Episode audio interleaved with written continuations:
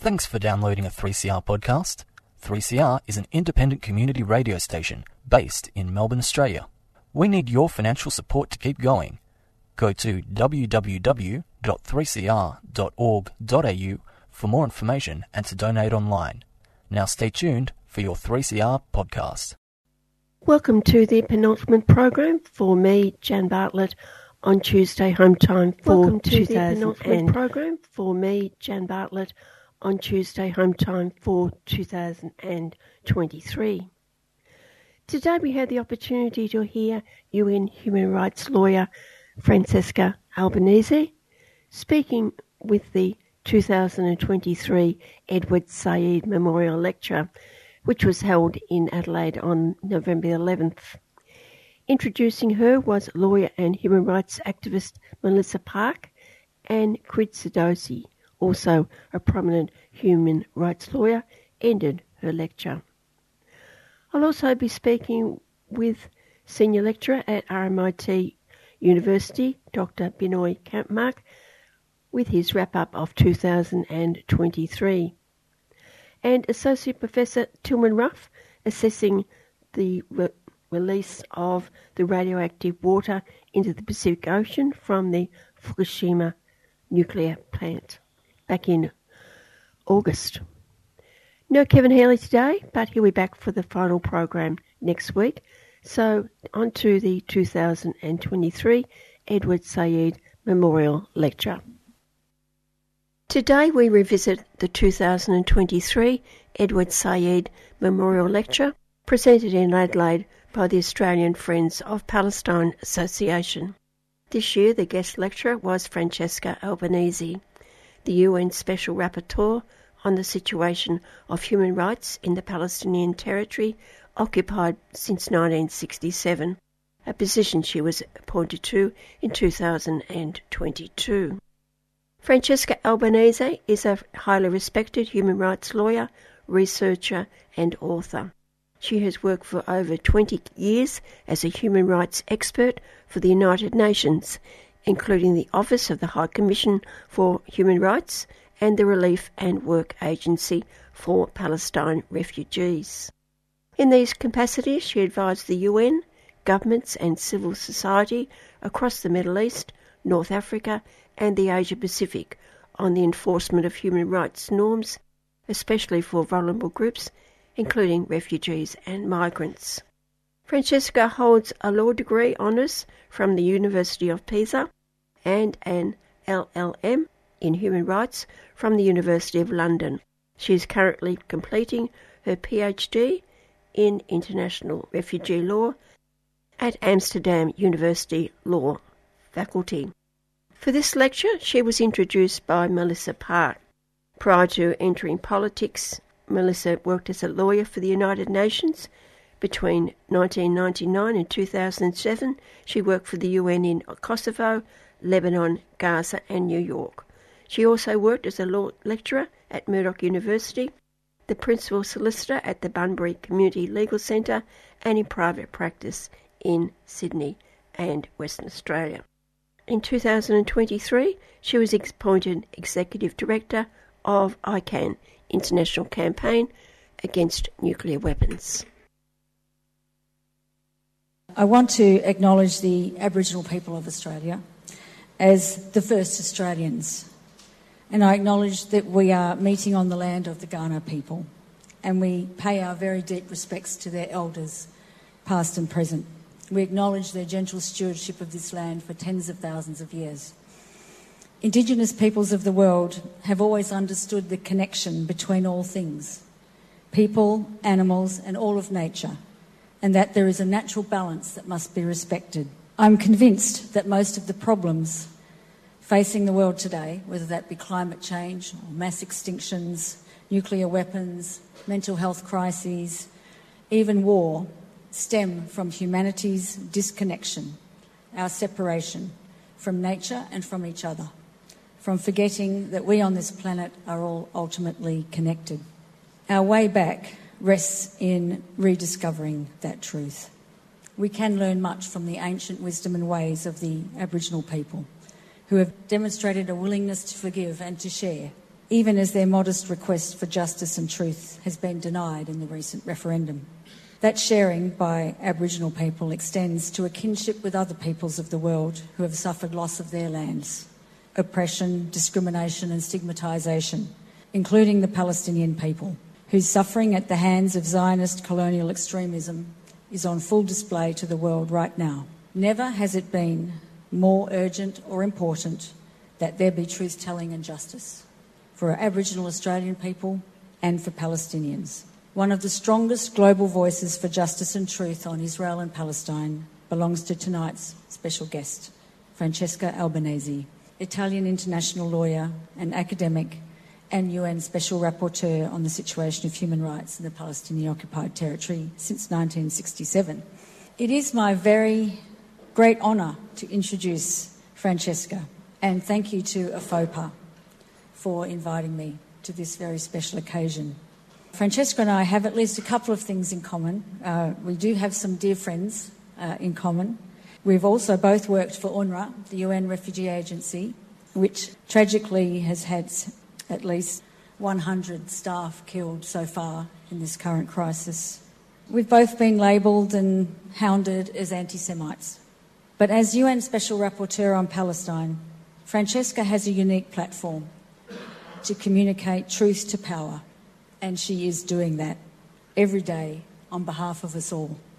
Francesca sees beyond the everyday humiliations and violations of Palestinians' every human right to understand and communicate the bigger picture of the settler colonial nature of the occupation, the asymmetric power structures, and the profound failure and hypocrisy of the West in applying and ignoring international law at its own convenience.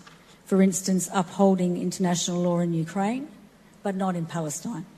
This failure and hypocrisy is on full display now in the catastrophic. In her first UN Special Rapporteur report in October last year, Francesca recommended that UN member states develop a plan to end the Israeli settler colonial occupation and apartheid regime. The report concluded the violations described in the present report expose the nature of the Israeli occupation, that of an intentionally acquisitive, segregationist, and repressive regime designed to prevent the realisation of the Palestinian people's right to self determination. During the current crisis in Gaza, Francesca called for an immediate ceasefire, warning that Palestinians are in grave danger of a mass ethnic cleansing she insisted that the international community must prevent and protect populations from atrocity crimes and that accountability for international crimes committed by Israeli occupation forces and Hamas must also be immediately pursued. For her accurate and principled work, Francesca has been repeatedly labelled a lifelong anti Semite, and there have been attempts to have her removed from her position as Special Rapporteur.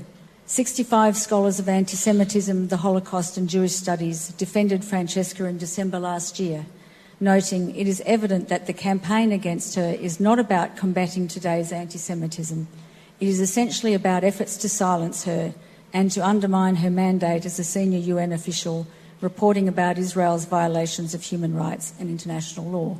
In January 2023, a statement by 116 human rights and civil society organisations academic institutions and groups lauded Francesca's tireless efforts towards the protection of human rights in the OPT and in raising awareness of the alarming daily violations of Palestinian rights.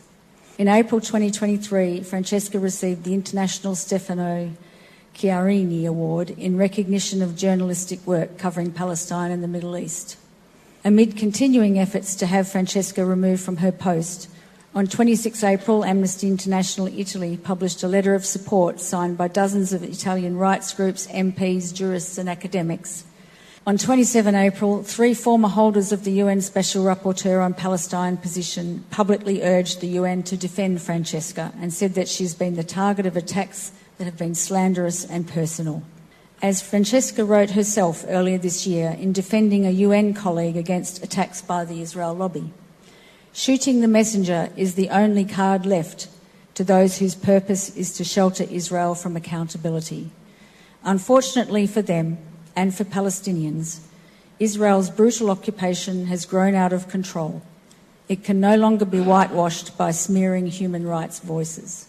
Incidentally, the UN colleague Francesca was defending was the head of the UN Human Rights Office in New York, Craig Mokhiber, who just resigned his UN post two weeks ago because of the international community's shameful inaction in the face of genocide in Gaza.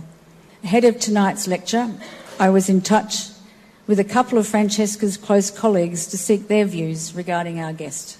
Former UN Special Rapporteur on the situation of human rights in Palestine and a former speaker at this Edward Said Memorial Lecture event, John Dugard, sent this message. Francesca's voice has become the voice of humanity in an inhumane world, a voice for respect for human life, international law, and common decency in a world held hostage by the great powers of the West. International law professor Ardi Imseis said this Francesca is without a doubt the fiercest and most unapologetic advocate for those on the receiving end of power in occupied Palestine. She combines an insatiable thirst for justice with a deep commitment to using international law as a means to achieve it. Hers is the people's voice, and she will continue to use it until the Palestinian people realise their freedom. Finally, I noted an article about Francesca penned by Israeli historian Avi, Professor Avi Shlaim in July this year, in which he wrote, Today it is Israel in the dock, not the UN Special Rapporteur. Albanese is an outstandingly competent and conscientious international expert. She deserves nothing but credit for the courage and commitment she has demonstrated in discharging her UN mandate.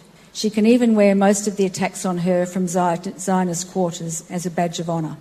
One final irony the three main pillars of Judaism are truth, justice, and peace.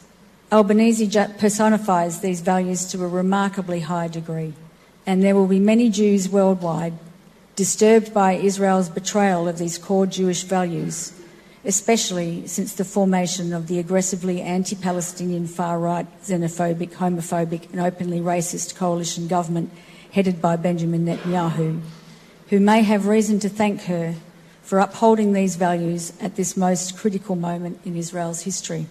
Francesca's courageous public intellectualism, her tenacity in the face of intimidation and threats, her insistence on international law being applied to Israel and Palestine and her profound humanism leaves us in no doubt that, there, that here is a kindred spirit of whom Edward Said would have approved. Said, who died 20 years ago this year, had recognised the actuality that Palestinians and Israeli Jews are now fully implicated in each other's lives and political destinies. And he considered that the only way of rising beyond the endless back and forth violence and dehumanism is to admit the universality and integrity of the other's experience and to begin to plan a common life together. In the end, he said, it is finally the humblest and the most basic instrument that will bring peace. And certainly that instrument is not a fighter plane or a rifle butt. This instrument is self conscious, rational struggle conducted in the interests of, of human community. We are seeing this reflected in the massive protests around the world including many Jewish people, in response to the Gaza massacres. And in carrying out her role as UN Special Rapporteur on the situation of human rights in Palestine, Francesca Albanese is also conducting that rational struggle in the interests of human community. Would you please all join me in welcoming Francesca to deliver the 2023 Edward Said Memorial Lecture? Good evening, distinguished guests and friends deeply grateful to the Australian Friends of Palestine for inviting me to deliver this important lecture and also for their outstanding work in organizing such a busy visit for me in Australia. I'm not complaining, I just thank you for your dedication and hospitality. And my gratitude goes to Commissioner Christy Sidoti who has agreed to join us tonight. And he's been a source of inspiration and strength to many in the field of human rights and me personally. And I also want to acknowledge one special person, Sarah Troyan, who has for the past 15 months supported my mandate, like me, as a volunteer. Makes me laugh when people say, oh, you're paid by Qatar. No, I do that for free. And I want to acknowledge her incredible dedication and professionalism. I also want to thank Melissa, Melissa, you really touched me with your words, and I wanted to cry. And I realized I have no tears left after this month, which is critical. I mean, it's it's gives us a sense of, of where we are, because I've been like Melissa and like Chris and many in this room, someone who's engaged with Palestine for many, many years and I'm someone who's engaged with the question of Palestine through the plight of the Palestinian refugees who are the human face of the Palestinian tragedy. And I know how forced displacement is a quintessential feature of Palestinians' life since the Nakba. Uh, in 1947 uh, 49, in 1967, including in a number of, of Arab countries who have not been particularly hospitable to the Palestinians, and still with all those I know, I could have never fathomed to see what is happening today. We are really somewhere different from anything and much worse of anything we have seen till now.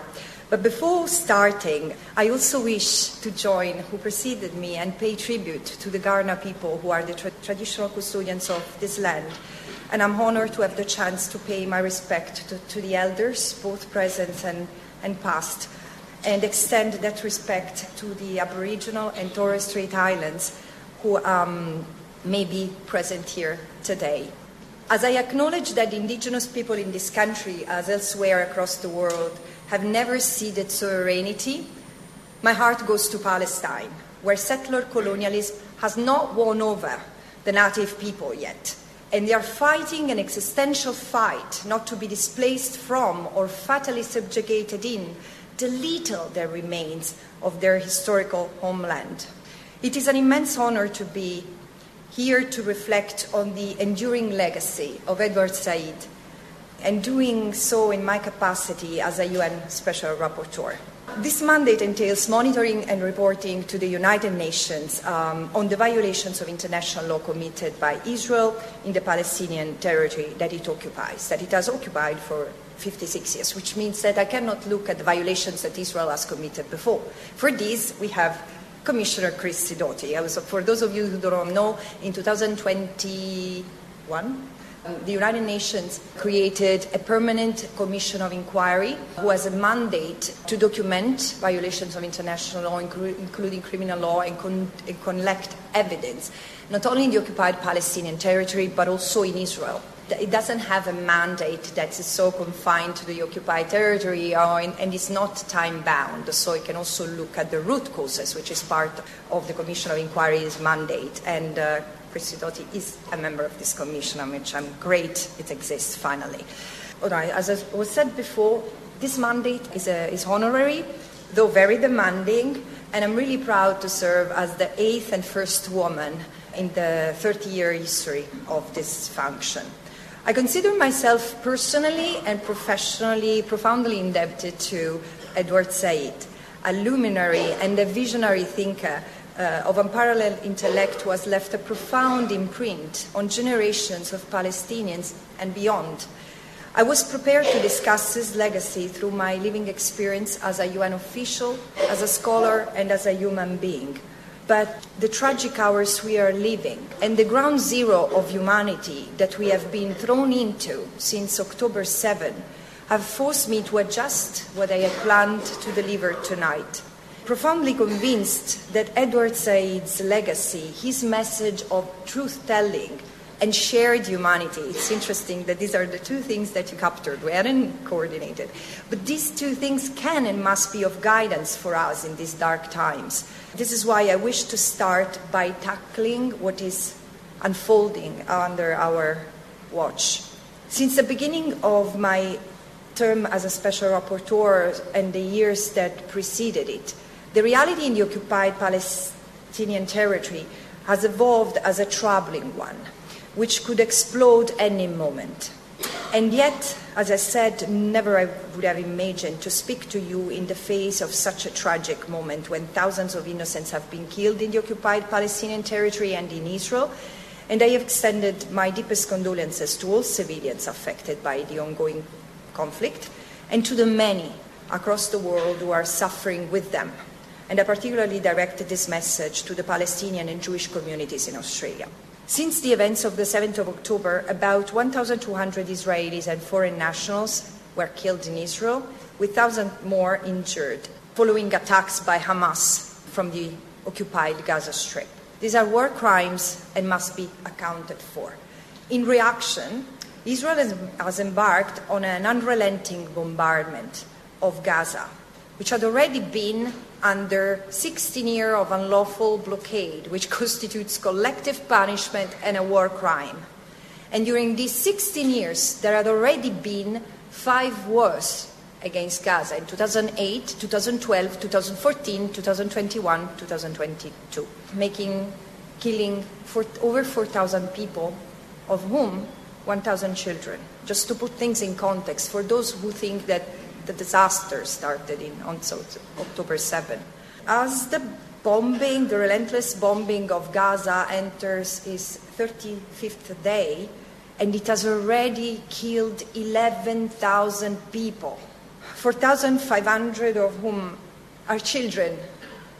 It has injured over 27,000 people, displaced 1.5 million. Now, these figures are crazy, I mean, are crazily high. But imagine this happening in a small piece of land of 360 square kilometers.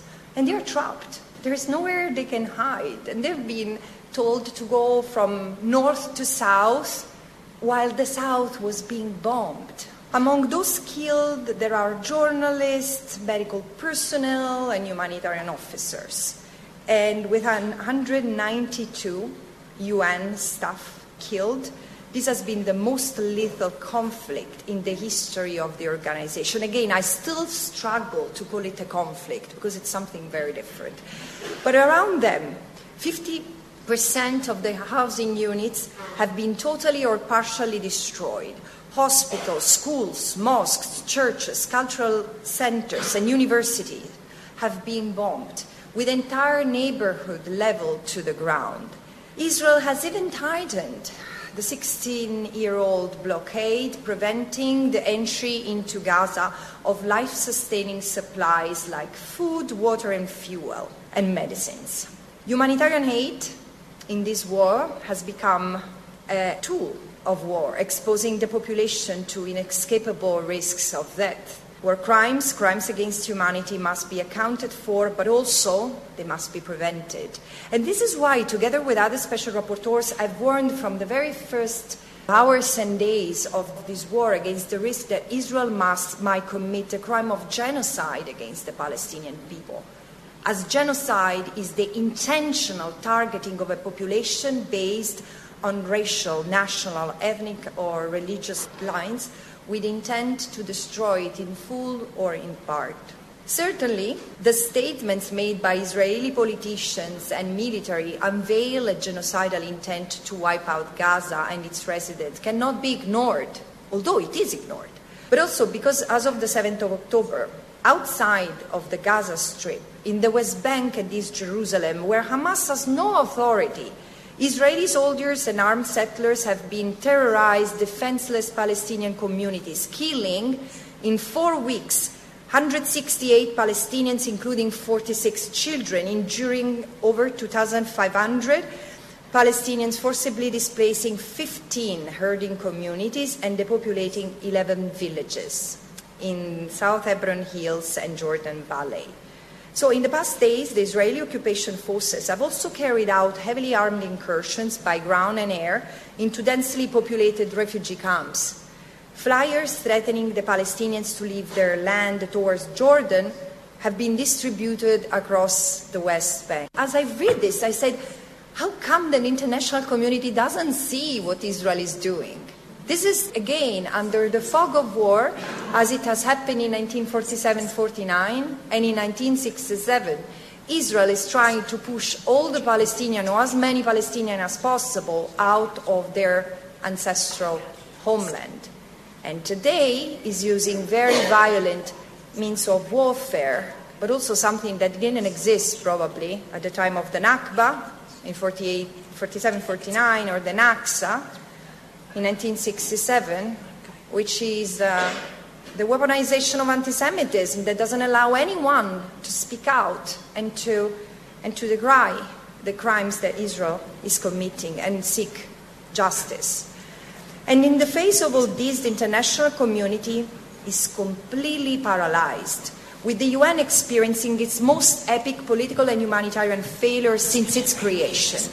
Individual member states, especially in the West, are also in the margins, muttering words of condemnation, uh, inaudible words, words of condemnation for Israel's excesses at best, or staying silent of, or out of fear of restraining Israel's self proclaimed right to defend itself, whatever it means and whatever it implies.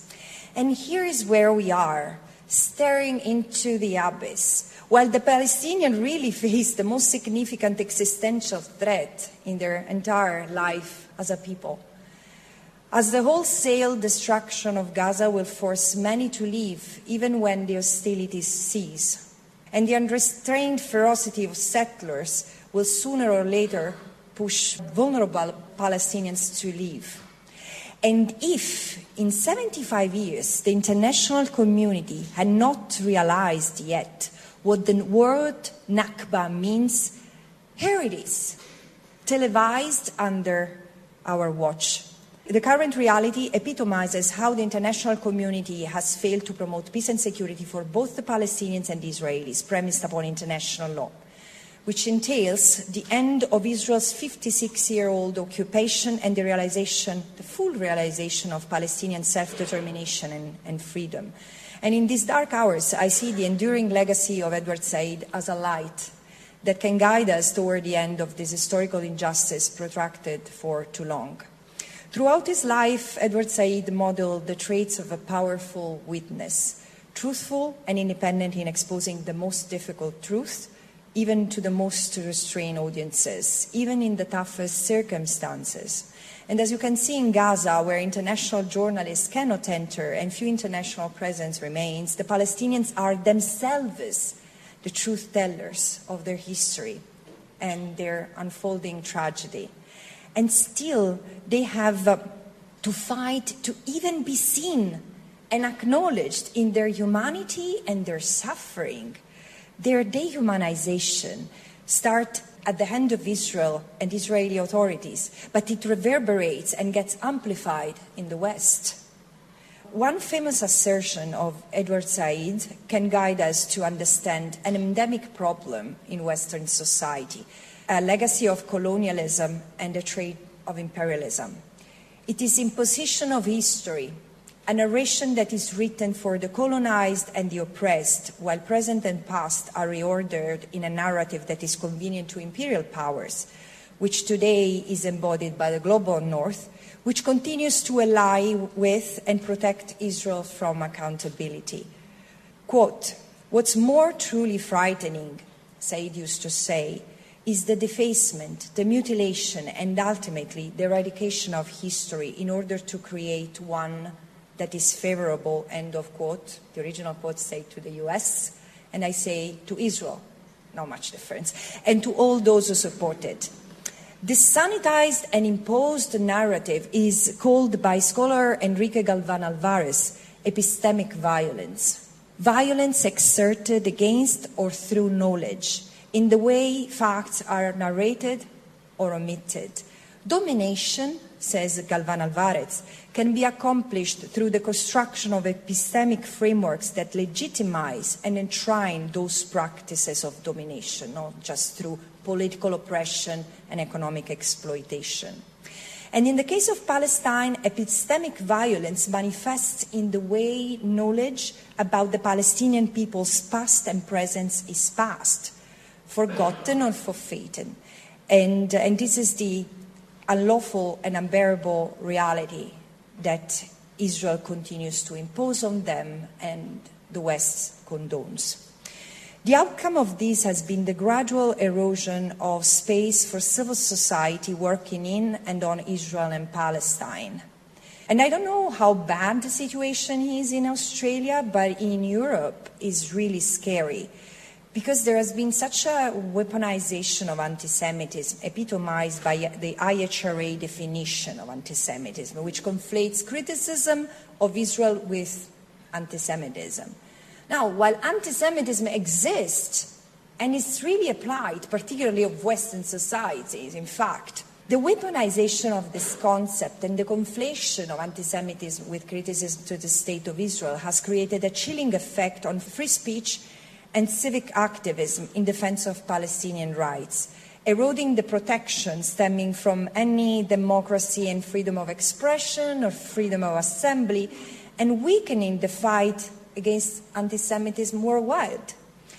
It is hard to be a truth teller within this pervasive obscurantism around Palestine and where any denunciation of Israel as an apartheid state, which is what it is, gets censored, criminalized, and punished. In Palestine, Israel and Israel's supporters have spun narratives that portray the Palestinians as an existential threat to the Jewish people and the Palestinian struggle for rights as a direct challenge to Israel's very existence. And unconscionably, this is also harming the Jews around the world who find themselves, as it happens this very days, often targeted because they are associated to the actions and the policies of Israel as Jews. Correcting this requires a rehumanization of the discourse itself. And this is in the interest of both Palestinians and Israelis, Israeli Jews. But how to do that, I ask myself. And to correct this narrative, the first attempt I embarked on as I took on the role of UN Special Rapporteur has been exposing the fundamental asymmetry of power, resources, and intent between Israelis and Palestinians and the unequal and iniquitous relationship between the two, which remains one between occupier and occupied, colonizer and colonized. Explaining the substance of the right to self determination of the Palestinian people has been at the forefront of my effort. This right, despite its centrality, remains largely misunderstood or simply forgotten in the constantly recited mantra of the two state solutions, which is an empty box if you take the right of self determination out of it. So the international community see the sees the situation in the occupied Palestinian territory as a constant humanitarian crisis to manage, rather than the consequence of a protracted injustice that needs a political solution in line with international law. You are listening to the 2023 Ed Said Memorial Lecture, live in Adelaide on the 11th of November with UN human rights lawyer Francesca Albanese.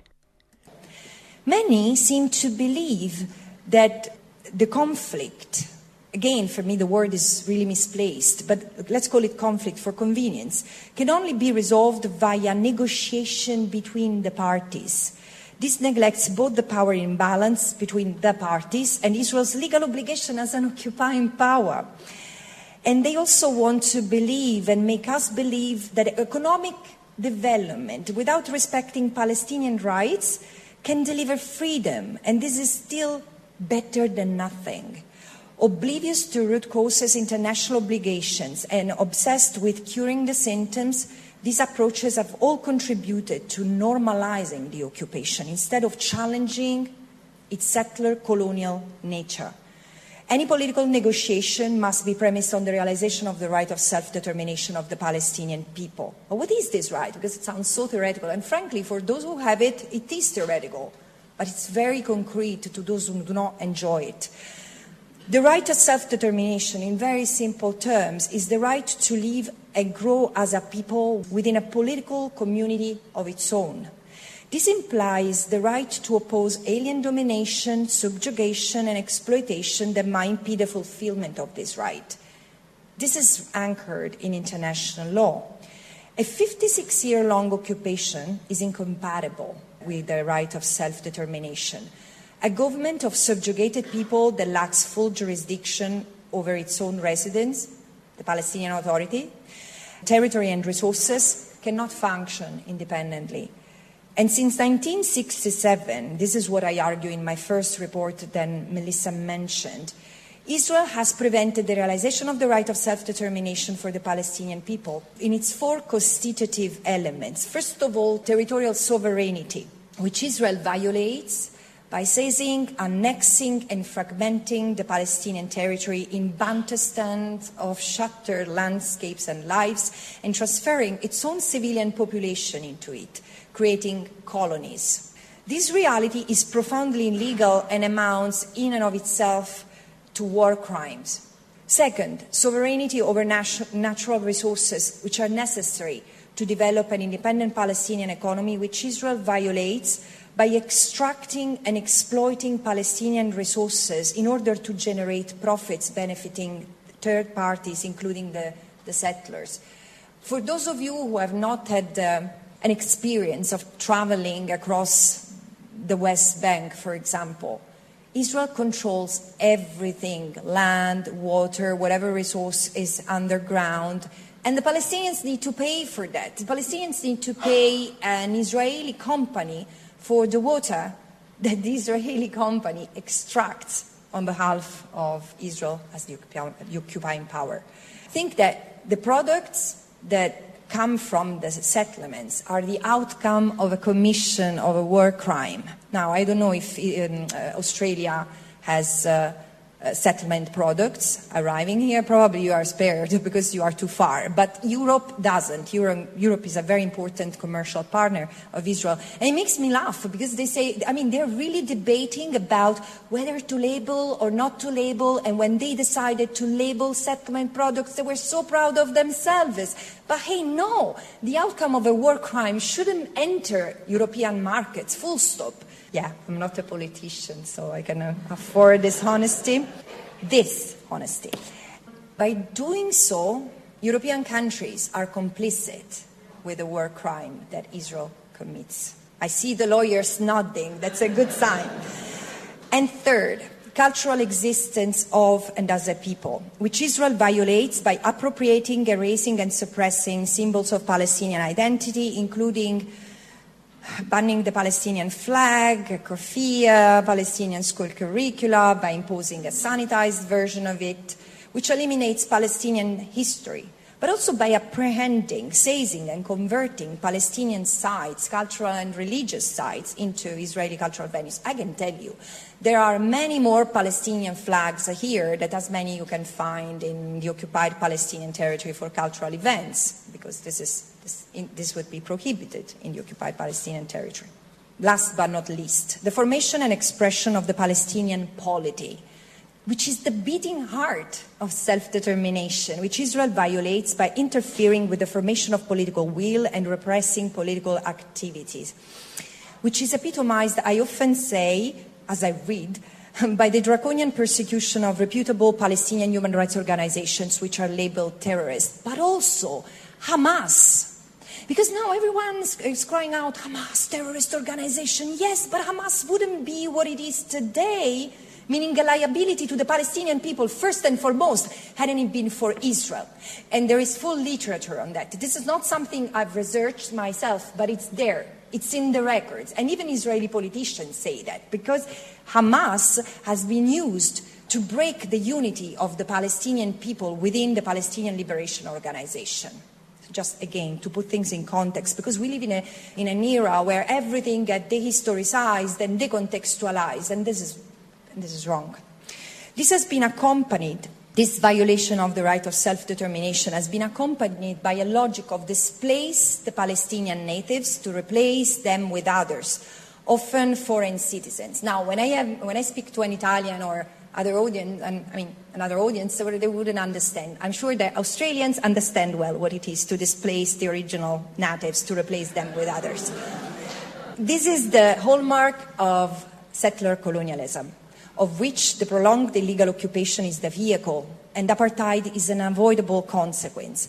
It is clear that the military occupation that Israel initiated in 1967 in what remained of British mandate Palestine stands in stark contrast to the core principles of justice and legality which underpin the United Nations pursuit of uh, international peace and prosperity. And illustrious scholars argue that no different from what Russia is doing to Ukraine, this amounts to the crime of aggression the West's inability to apply international law to the question of Palestine, of which it bears fundamental responsibility, betrays its commitment to a just peace, whilst maintaining an illusion of its brokering role. This is certainly the situation that has crystallized through the three decades of the untenable peace process under the auspices of the Oslo Accords, and of which this incredibly violent year, which risks to grow even more violent in the weeks and months to come, bears testament to.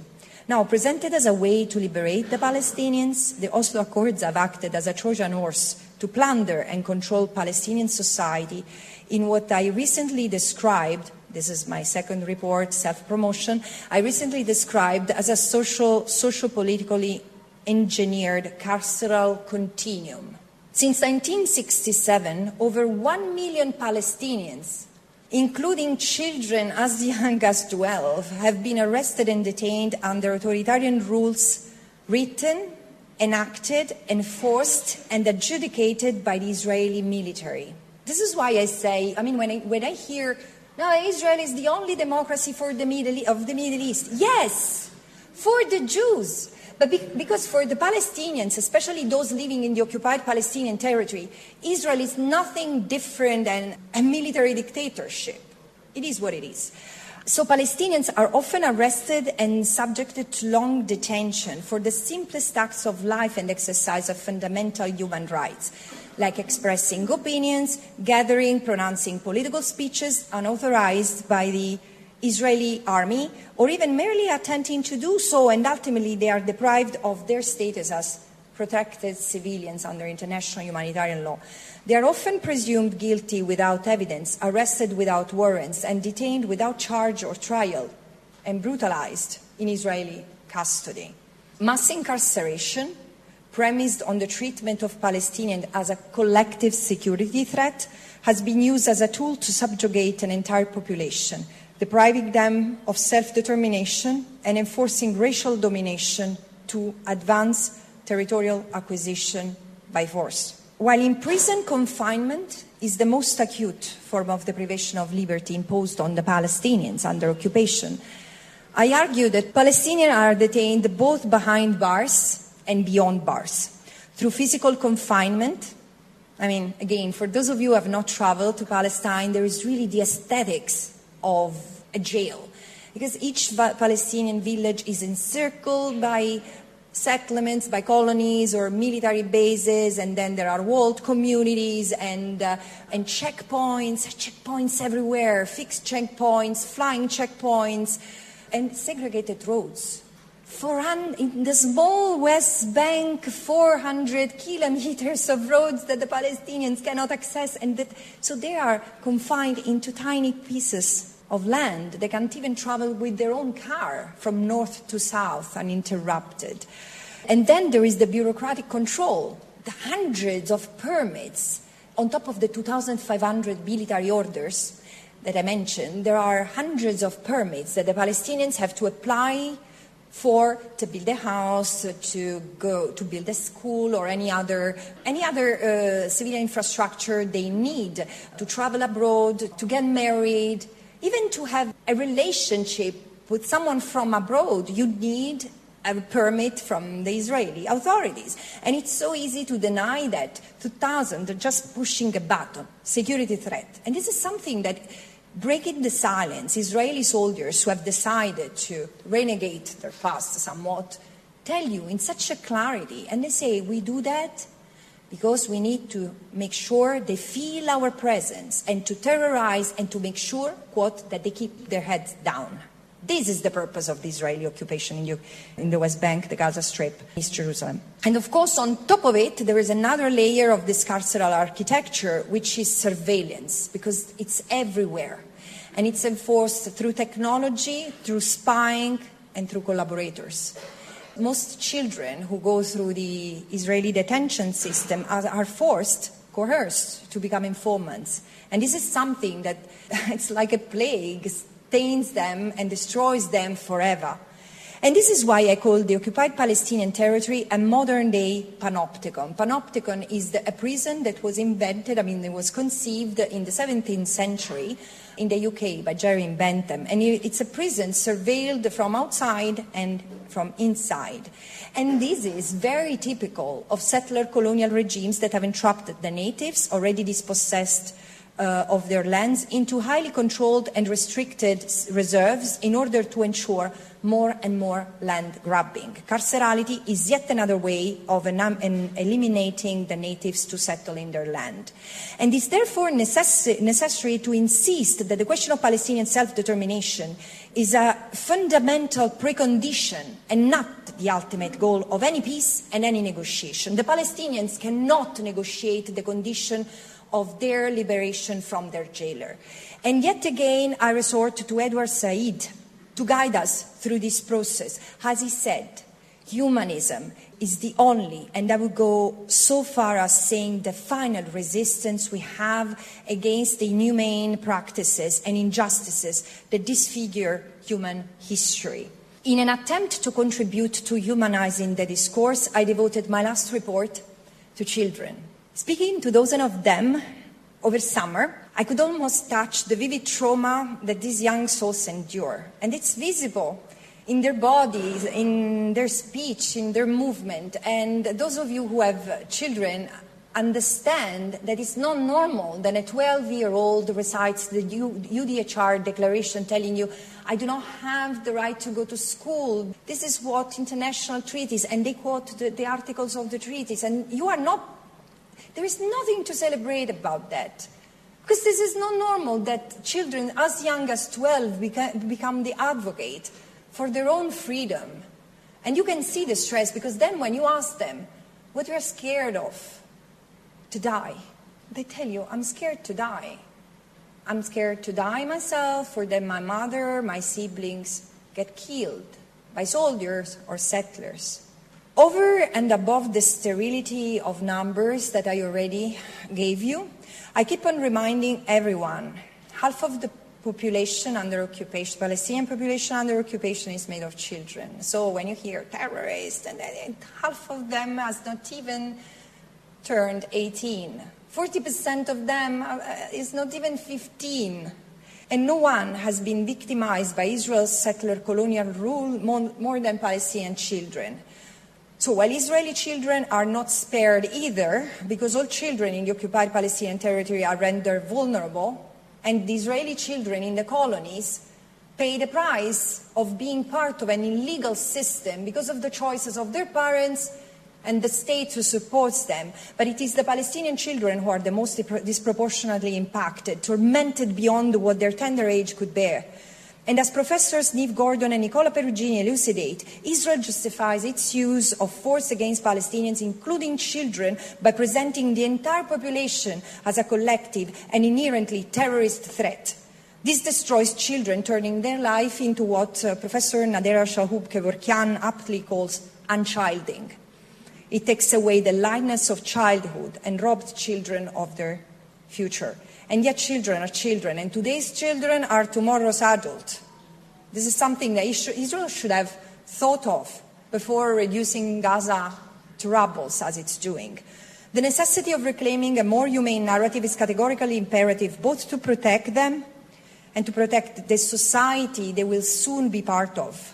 Many of them mulled over, oh, if the only the world knew in reference to virtuous individuals seated in the liberal capitals of the empire. As I pledge to them, I will endeavor to convey their players with honesty and effectiveness, and this is what I, I keep on doing. And you are much more sympathetic than the audiences I had at the General Assembly and, and the UN in general. For many of, of these children, Israel's settler colonial occupation manifests in a myriad of daily tragedies and traumatic experiences. It is the struggle of their parents who, after their protracted legal battles to reclaim confiscated land, must watch it cultivated by settlers. It is the imposing eight meter wall which separates families and communities and curtails livelihood and jobs. It is a father's heartbreak as he demolishes his unfinished home, denied building permits, perpetually at risk of destruction by the military, with the only legacy of it a mortgage to pay. Its empty classrooms, once filled with eager students, now resting in cemeteries. It's a brother hailed as a martyr in the refugee camp, but labeled as terrorist by the Israeli military, who later comes to demolish the family home.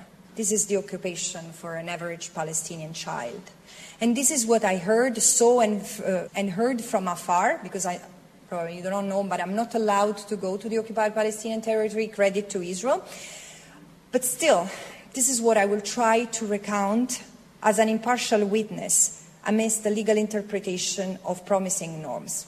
And as I conclude, in today's political landscape, marked by historical amnesia and outright political myopia, I often this reminder the story of Palestine illustrates how international practice can perpetuate injustice forever.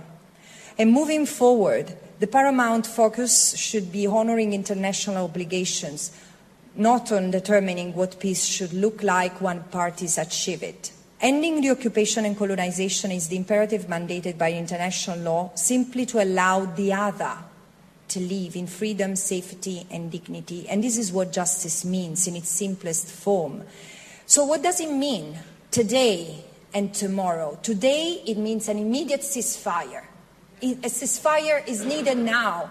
How many lives need to to be lost more. There are already 11,000, which are many more than those who have been killed, the civilians who have been killed in 19 months of Russia-Ukraine war. Many more of those who have, killed, who have been killed in Myanmar in two years of perpetration of genocide by the Myanmar military junta. 3,000 more of those who have been slaughtered in Srebrenica. This is the reality we face today, and a ceasefire is essential now together with humanitarian corridors that do not become a vehicle to forcible transfer the Palestinians toward Egypt, because the Egyptian solution has been evoked many times before the 7th of October, and it's becoming reality if, this, if the international community doesn't come to senses. Of course, the hostages should be liberated together with the thousand Palestinians arbitrarily detained by Israel. And of course, happy to discuss next, uh, next week with the other Australian policymakers. I will have the chance to meet. An arms embargo to prevent commission of further atrocities is needed. Australia can be comp- is complicit with. So, well done. In the long run, it is necessary, and this is something I really need you to remind your political leadership they need to stop reciting the mantra of negotiation to end the conflict. The occupation must cease, and so the settler colonial presence in the occupied territory. I'm not calling to the uprooting of anyone because this is something that even the Palestinians wouldn't ask. They don't hope for that. I mean, it's just living in peace, equality, and dignity. Palestinians and Jewish Israelis. But as we get there, there is a need not to recognize as legal, not to aid, not to facilitate the commission of illegal acts, of war crimes, which frankly the international community, including Australia, does. We, it's time to resort to countermeasures afforded by the UN Charter, sanctions as part of the economic measures uh, withdrawal of embassies as part of the diplomatic measures and other political measures that I'm sure you are creative enough to think and propose yourselves to Australian authorities. And of course, accountability. It, there is a need to have justice for the victims, that the perpetrators are brought to justice, both at the ICC. There is someone, someone woke up, so we have some, some hope um, I mean, an international criminal court prosecutor went to Rafah recently and announced that he will spearhead the investigation. But also states, national courts can, those who have the jurisdiction to, uh, to try to, um, to prosecute war crimes, crimes against humanity, genocide, and aggression, suitable courts to try alleged perpetrators. So I also hope that others will join this call for justice and embrace what I call a paradigm shift. I see the possibility of producing a butterfly effect, overcoming our fragility as individuals together. We have the power to create a profound transformation in the name of our shared humanity, as uh, Edward Said would say. And this, in this rehumanization, discourse, hopefully not to betray Edward Said's message, I convincingly include the Israelis. because, like the Palestinians, they are part of an anachronistic settler colonial endeavor, of course, with unparalleled responsibilities, agencies, and suffering. But ending Jewish Israeli domination and supremacy will be a rehumanizing act for them as well, because no one can oppress and brutalize others like Israelis do with the Palestinians without experiencing a loss of humanity themselves. And in closing this lecture, I cannot quite say goodbye to Edward Said because, in the words of Palestinian poet Mahmoud Darwish, he remains so present among us and alive in the world, ambassador of consciousness and humanity to the world. Thank you. You've been listening to the 2003 Edward Said Memorial Lecture presented in Adelaide by human rights lawyer Francesca Albanese on the 11th of November this year. And finally, Chris Sidoti, an Australian expert on international human rights law, a lawyer and advocate. He's a former Human Rights Commissioner and a former Commissioner of the Australian Law Reform Commission, and has held a range of other distinguished posts. Francesca's presentations are always a tour de force. I always feel swept away in the breadth of knowledge and understanding she brings to any presentation on the subject of Palestine and Israel. Francesca's strength in making these presentations comes from four factors. The first is her expertise. She studied it, she knows it. The second is her experience. She's lived it. She's seen it. The third is her analysis, which is always incisive and goes to the heart of the issues that are being considered. And the fourth is the result of those three, and that is insight. Uh, I'm always amazed at the insight that she brings to explaining the situation, how it got to where it is, what will happen unless things change. This is the, the truth telling of Edward Said, and it's truth telling that Francesca does so well so often. She referred to the inadequacy of international responses, and, and I would like to touch on that just for a minute. When we talk about, or when we hear talk of, this situation being resolved by negotiations between the parties, the commentators miss an essential fact that the situation has not just been caused by the parties. There was the, the long colonial period, the Ottomans, the British, the French, the Sykes-Picot Agreement, not just the Balfour Declaration, the dirty dealing that was done to both Jewish communities and Arab communities during the First World War. Most of all, there was the fact that the international system itself was deeply involved in the construction of the circumstances that have led to the present situation, and that is decisions taken by the United Nations General Assembly in 1947. So, when the international system has been so deeply involved in the creation of this problem, it's simply not possible to walk away from it and say that it's only up to the parties to resolve it. And this is at the heart of what Francesca was getting at, it seems to me, in saying that leaving it to the parties is not the answer. Nor is leaving it to negotiation between the parties the answer in legal terms. Francesca is a lawyer and she speaks in legal terms. She's a very good Italian international lawyer. I'm a naive Australian lawyer. I mean, I, I actually continue to think that international law has something to offer in dealing with the situation in Israel and Palestine and a means to presenting a way forward. There's currently a referral to the International Court of Justice to provide an advisory opinion on the lawfulness or otherwise of the occupation. And a number of states, including Australia, opposed asking the International Court of Justice that question because they said it should be left to negotiation between the parties. Does this mean that the negotiation between the parties can lead to a negotiated settlement that is contrary to international law? Is that what they're saying? Is it not the case that a good opinion, an advisory opinion from the most authoritative court in the international system can provide the basis for negotiations. I'm naive.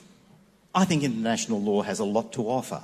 It has a lot to offer in relation to judging what has happened since the 7th of October and what is continuing to happen.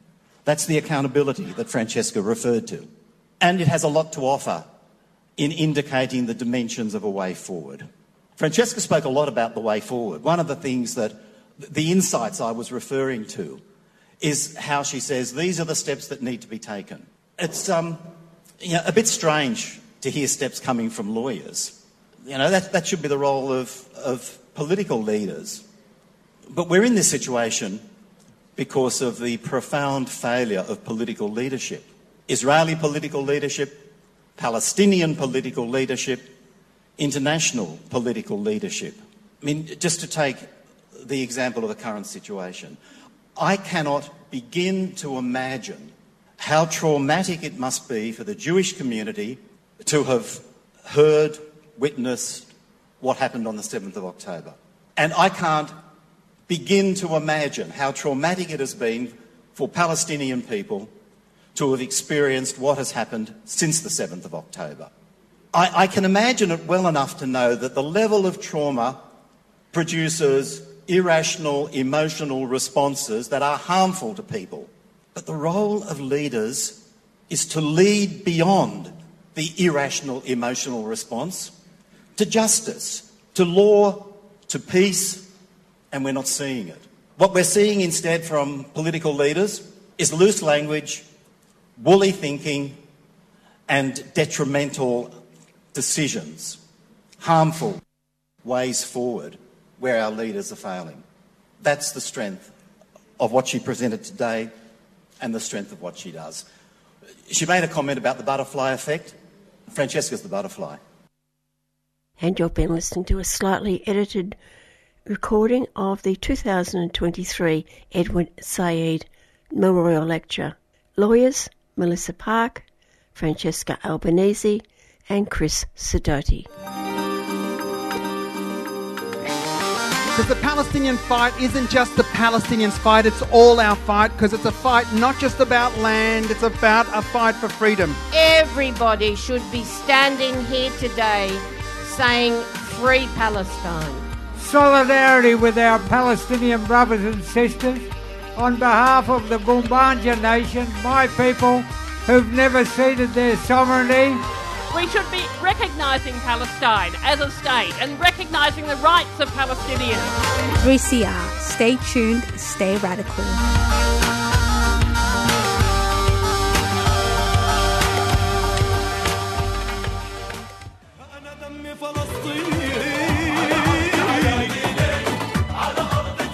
What's taking place in Palestine is horrendous. The people of Gaza, who have survived ethnic cleansing, three wars, and a 16 year siege, are now facing the biggest attacks ever mounted against them. This will only stop if governments like ours demand that it stop. Here are some ways that you can keep yourself informed and involved. Listen in to Palestine Remembered every Saturday morning at 9:30 a.m. or listen to the podcast. Join the APAN mailing list at apan.org.au for updates, news about actions you can get involved in, and where you can donate to provide humanitarian assistance. Listen to other news and current affairs programs on 3CR that also cover Palestine. The oppression of the Palestinian people has been going on for 75 years. It has to stop. You can be part of making that happen by staying informed and active. APAN is a proud supporter of 3CR.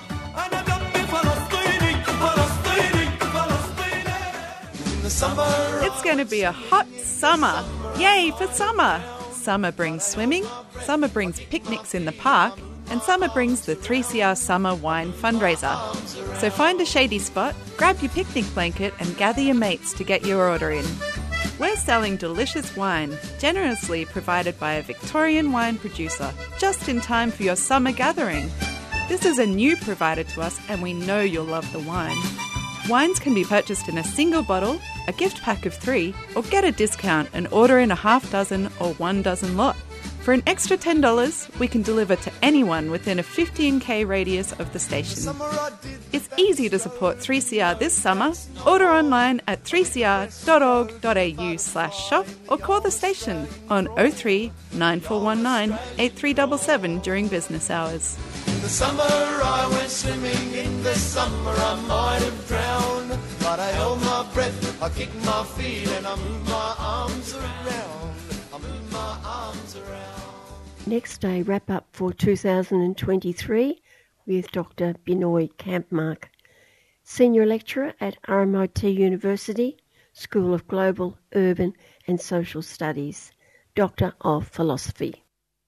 Well, I suppose uh, one of the things that's uh, looming large and uh, close to home is uh, the the various aspects of the AUKUS arrangement and the increased you a militarization, if you like, of Australia at the behest of Washington. I think that's certainly something that's really worth looking at. You know, and then of course you can reflect on the, uh, even though it was late in the year, but the, of course, the uh, catastrophe in in Gaza, ongoing things such as the Ukraine-Russian conflict and the ongoing issues there. So I suppose that that's the sort of thing we can aim for. Yeah. Let's start with AUKUS. Will the submarines come or won't they?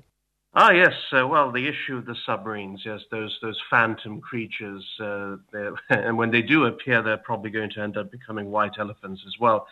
Submarine acquisition is always problematic, whatever the navy and wherever in the world is located, and so the Australian one is no exception. So by the time these uh, nuclear propulsion submarines are going to actually be um, available for the Australian Navy will have the, there'll be questions, of course, as to whether they're even feasible, what are they really there for. I think anyone who's been following the issue will be aware that essentially these submarines have nothing to do with Australian security, but everything to do with uh, enlisting Australia as a surrogate to protect American interests in the Indo-Pacific. So, you know, there is also um, we have to also remember there are domestic problems in the US about providing some of these uh, boats, the Virginia class, for example. There have been members of Congress who are skeptical that Australia should even get these particular boats um, uh, in the first place, given the fact that the US Navy itself is behind the production line of such vessels. So I think that's been very much ignored and very much underplayed in the Australian discussion about this. And I think it's something that we should keep an eye on. And that was very evident this year for all, you know, AUKUS has trumpeted as this great thing uh, for US-Australian relations and so on. But in actual fact, it's raising considerable domestic problems. So that's the issue of the, uh, the, the submarines themselves. And then, of course, let's not forget the old problem about who has control over them in actual fact. So I just find it very hard to believe uh, the premise that the U.S. Navy is not going to have a significant role controlling these vessels, notwithstanding that they're going to be in Australian hands as well. So, um, and that's that's that side of it. The other side of it, in, in terms of the so-called AUKUS uh, vessel or the nuclear powered submarine that'll be based on a, a, UK design using US technology. We've seen how problematic uh, submarine construction is at the best of times. We've seen Australia's own nightmarish history with the Collins class. Um, so I think there'll be huge problems there in terms of the construction phase of the Australian, the so-called AUKUS submarine itself. So you've got two components. You've got the uh, whether the US will even actually part with their vessels, three to five of them, uh, and whether the construction of the AUKUS uh, submarine itself will, will, ever take place and will it ever be successful. So that's that side of it. And that's just the start of so many other problems. What are we going to do with the nuclear waste, for example? Australia has no dedicated storage facility for high intensity waste, high level nuclear waste. It barely has one for intermediate waste. Every time an effort has been made to set up a facility or pick a site, there's been very active community resistance. And we saw that, uh, you know, in the context of uh, the Napandee action that was successful in the federal court, that was mounted by the First Nations peoples there very successfully, uh, which meant that the Albanese government has scrapped identifying a site in South Australia, at least for the moment, although it might be at some point South Australia will definitely be revisited. So you know, all these issues, the, the issue of the submarines, the issue of the nuclear waste, uh, the issue that Australia simply doesn't have all this personnel, uh, the militarization of universities in assistance or in aiding of that too, all of this presents the, the sad uh, demise of Australian sovereignty, the demise, in, you know, essentially independence, but also the dangers, uh, you know, in terms of dealing with the context of accelerating hostilities in the region and so on. And of course, the submarines are only one part of AUKUS. Yes, that's right. It's called the so-called first pillar. The first pillar is about the transfer of nuclear technology uh, and the acquisition by the Australian Navy of, of a submarine capacity of this sort. But uh, the uh, the second part also talks about the sharing of technologies, uh, the uh, for example, the beefing up of AI capabilities, uh, cyber capabilities, space capabilities. But if you read the context of how this is being done, it's also very much, you know, it's very clear that the ascendant power here, the dominant primary one, is the United States. So, for example, hardly any discussion in Australian media uh, about the uh, space, uh, the radar facility at Exmouth, which Australian sources are very uh, mum about the uh, construction of that site, but the United States sources are not. They're quite open about the fact that the radar facility uh, at Exmouth is going to be used essentially for American space protection against uh, threats by be they China, be they Russia, whoever it might be. Um, so that's another example of how you know AUKUS um, is working and how it's being done there. And let's not forget, and even and this is something that's really quite striking. This this comes from uh, US critics themselves who are saying that the, the way the export laws are now being redrafted, um, they overwhelmingly favor US control over IP and expertise and so on. I mean, the you know, the notion that the Albanese government is talking of an independent or sovereign capability in technology when it comes to sharing with the US and to a lesser extent the UK is a nonsense because what it will mean is that the US is entitled to essentially control all the IP and all the technological discoveries, innovation, and so on that takes place in the relationship, thereby excluding other partners, even allies. So it's quite remarkable. So this, uh, you know, the number of headaches that this thing is drawing up and the threatening nature of it is, uh, you know, you, you, it's very hard to uh, diminish the significance of it. And the cost, that's the issue, isn't it, for many, many people that all other aspects of society are sort of going downhill, yet there's billions of dollars for supporting the US war machine. Yes, it's uh, it's an astonishing thing, and, and the figures vary. Of course, one of the figures that's thrown about is uh, 368 billion Australian into this, but uh, it's very unlikely to stay there. It's going to be a, no doubt a lot larger, maybe even you know uh, staggeringly up to half a trillion. And when you consider precisely the, the fact that all of this has been taking place in the context of the cost of living crisis, that all of this absurd drive to um, fund the military industrial complex uh, to the tune of dozens of retired admirals and vice admirals and advisors from the US coming into Australia on a regular basis, of which, by the way, you know, it's almost very impossible to get figures. I know Senator Jackie Lambie has been trying to uh, get figures about uh, the nature of these trips that are being done to give advice, and likewise Australian officials going over to the United States, and all of this just adds to the bill. Yes, at the expense of uh, other budgetary things. It was extraordinary that the Deputy Prime Minister Richard Marles came with these statements that it would be budget neutral in the long run, which is absolute nonsense. The fact is that it's an enormous strain on the economy, an enormous strain on it. But how it's being spun, of course, is that this is seen as a benefit, that it'll be good for education, it'll be good for technology, it'll be good for Australian industry. And that's the sad and the sinister nature of this, uh, giving it some benign twist and spin, that militarizing the country in favor of this uh, ridiculous, you know, military operation essentially against China is a sensible thing to do. So yes, the cost, the astronomical cost, the and the long-term threat that it poses generally is just unremarkable. And as the year draws to an end, the absolute catastrophe I don't know what other words you can use for the people of Gaza and increasingly the West Bank and East Jerusalem.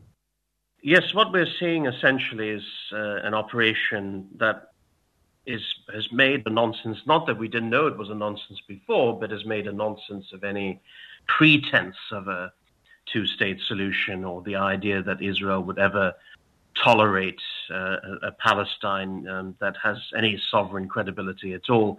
You know, the operation and the way it's treating, um, you know, the way it's conducting operations is is based on the premise of extermination, annihilation, neutering, whatever you want to call it, and it's based on the premise that the Palestinians are politically non-people. That's the thing, and they're non-persons uh, and not treated as such in any sense as uh, viable human beings. And it's extraordinary the that statements are still made to the extent that there are, you know, animals and animals are to be treated accordingly as animals, and this kind of regular rhetoric that's coming out from the IDF spokespeople's mouths and so on. It is it is astonishing, and yes, the um, uh, the shielding of uh, Israeli policy is guaranteed in the UN, as we saw very um, just a few days ago when the UN Security Council, the, a resolution calling for humanitarian ceasefire was rejected again.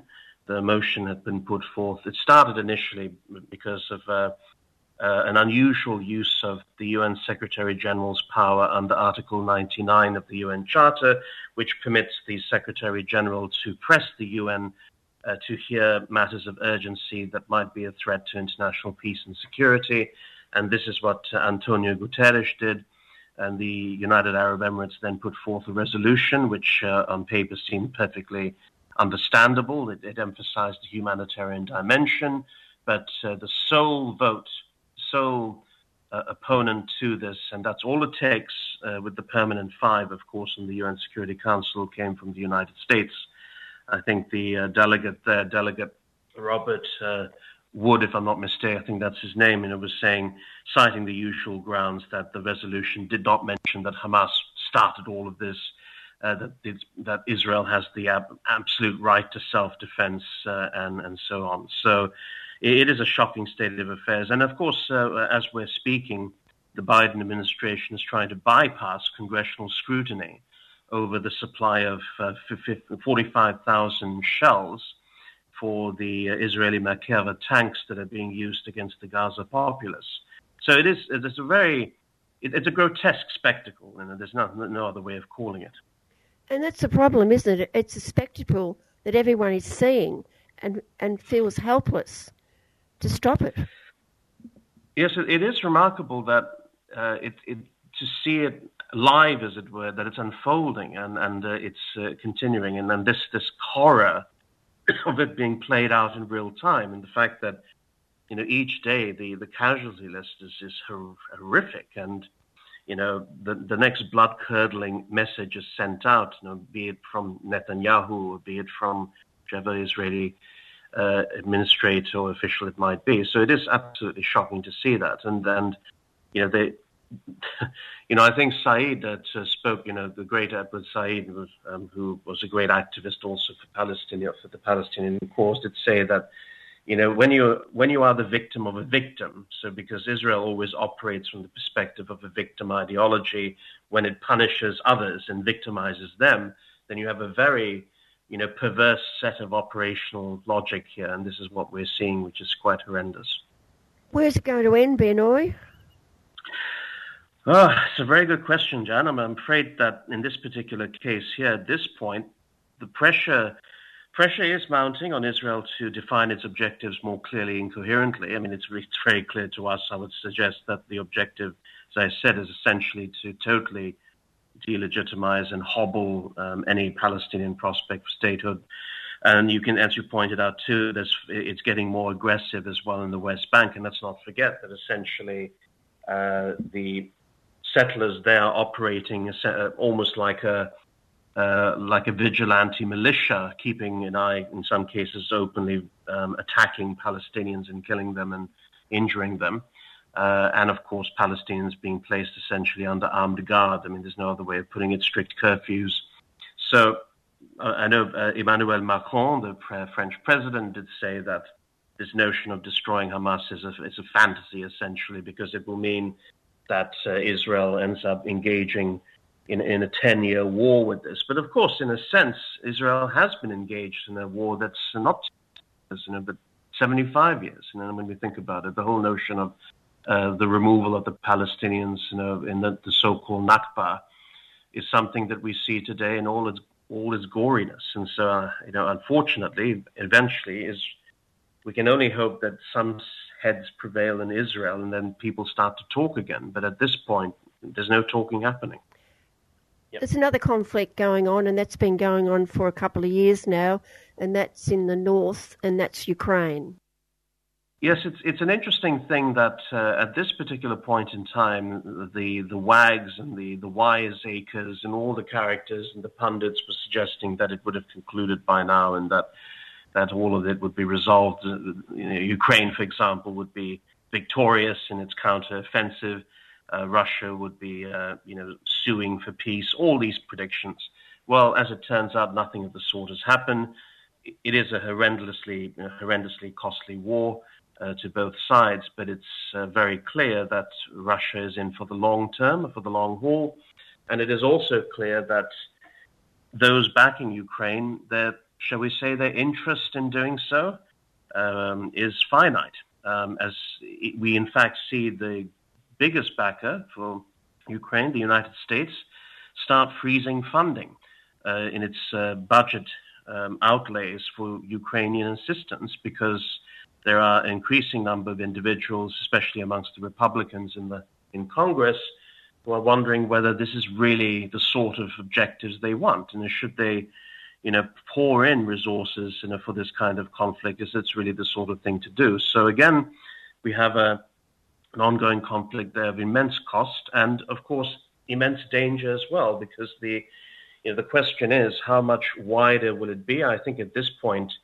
the threat of it expanding has been reined in somewhat. I think both Ukraine and Russia have sort of, you know, put in points of demarcation, and, and Ukraine has realized that they're simply not going to you know, be admitted to NATO anytime too soon, because doing that, of course, will result in uh, bringing NATO involved in a direct, as in direct conflict. Essentially, NATO is in an indirect proxy conflict with Russia now, but involving NATO and formal arrangements will result in a global conflict. So, you know, the sad tragedy of this is the bloodletting that's continuing, and I see it continuing a lot longer, fortunately.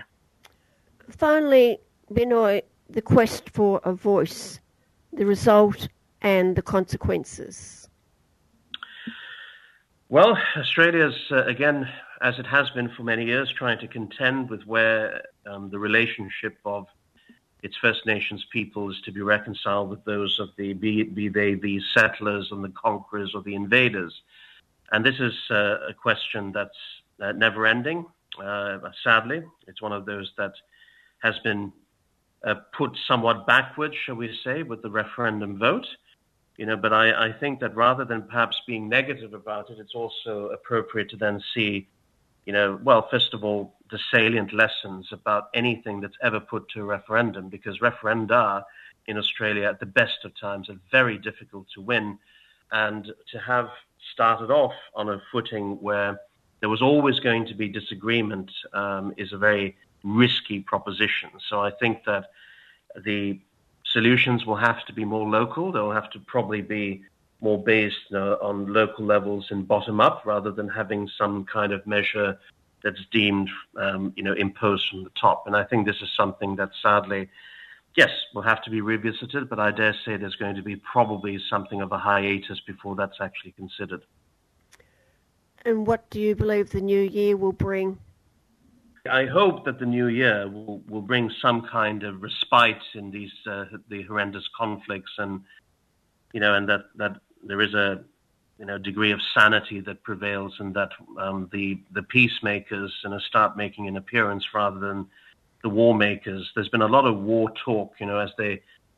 I think um, various people have come up with uh, the origins of the quote, uh, be it Churchill, or Harold Wilson, or Macmillan, and but the idea of uh, jaw jaw being better than War War, I think, is a good thing. And I just do hope that in the new year, uh, you know, in 2024, we see a bit more of uh, the jaw jaw, a bit more conversation, discussion, and diplomacy. I'm, I'm hopeful, but uh, of course, the signs are not looking too good as they are at the moment. And better year for universities. You're hoping for that one too. Yes, I do, but I've lost hope on that one. I think I think the, the judging what I, have read uh, read the uh, shall we say the tea leaves very well over the years, and it just it, the the message is a bit grim because of the way it's the way universities are structured. Unfortunately, especially in Australia, um, when you have 38 Australian universities and the the average salary of a VC is over 1 million Australian dollars, and that's not including necessarily the full package, if you take the full package, it's anywhere up to 1.5 million or more. When you have that and you have struggling students struggling at university and you have uh, toiling staff uh, with uh, very, in some cases, very poor work conditions, then there's a huge issue to be had. And I don't think, even though the government's making some review about it, I just don't see that taking place in any substantive way until the university system itself is dramatically reformed. Are we the same as other Western countries, or have we gone out on our own? I think the Australian context is, um, you know, in the context of some of the writing I've been doing on this, I've certainly been receiving a lot of correspondence from people who are, um, are working in, say, for example, you know, the, the US university system, which is a bit more diverse. It, it's just very different in the sense that there are many tiers and many, many types and options. Um, yes, it it's also doesn't. in some cases, it's not as equitable as the Australian one, but it does have options too. Uh, but I've gotten the same messages that uh, the corporatized university is an absolute nightmare, and that's really the problem. It's, you know when you start treating education as an economic model, you know that that's knowledge as a profit-based thing rather than an actual important thing of learning, then I think there are huge problems, and this is what I see manifest at the university system. Well, I thank you for your contribution throughout the year, Binoy, and hopefully we can talk again 2024. Yes, Jan, I really look forward to that. It's been an absolute pleasure, a pleasure to speak to you, and, and uh, hopefully a pleasure for the listeners to have also heard our, our conversations. And, and yes, season's greetings, and look forward to chatting to you in the new year. And indeed, we will hear more from Dr. Binoy Kampmark on Tuesday home time next year. Knocking the Top Off A People's History of Alcohol in Australia is a heavily illustrated 67 chapter book co edited by Alex Ettling and Iain McIntyre, delivering an incisive alternative history of Australia from the bottom up. It includes stories ranging from the convict era resistance through to actions by workers, people with disability, and anti fascists today. Alcohol and pubs' many and varied roles in social change, music, art, and more are explored by more than 20 writers. These include Jeff Sparrow, Wendy Bacon, Gary Foley, Diane Kirkby, David Nichols, Tanya Luckins, and Graham Willett. Copies can be purchased directly from 3CR at 21 Smith Street, Fitzroy during office hours. To find out more details or buy the book online, visit interventions.org.au. A 3CR supporter.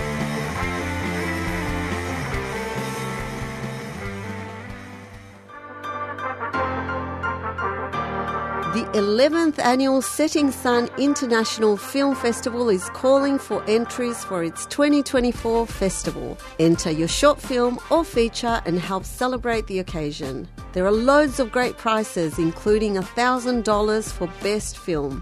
For your chance to be in the running and see your film screened at the gorgeous Sun Theatre or at Kindred Studios, both in Yarraville, head to settingsun.com.au. Entries close on the 31st of January 2024.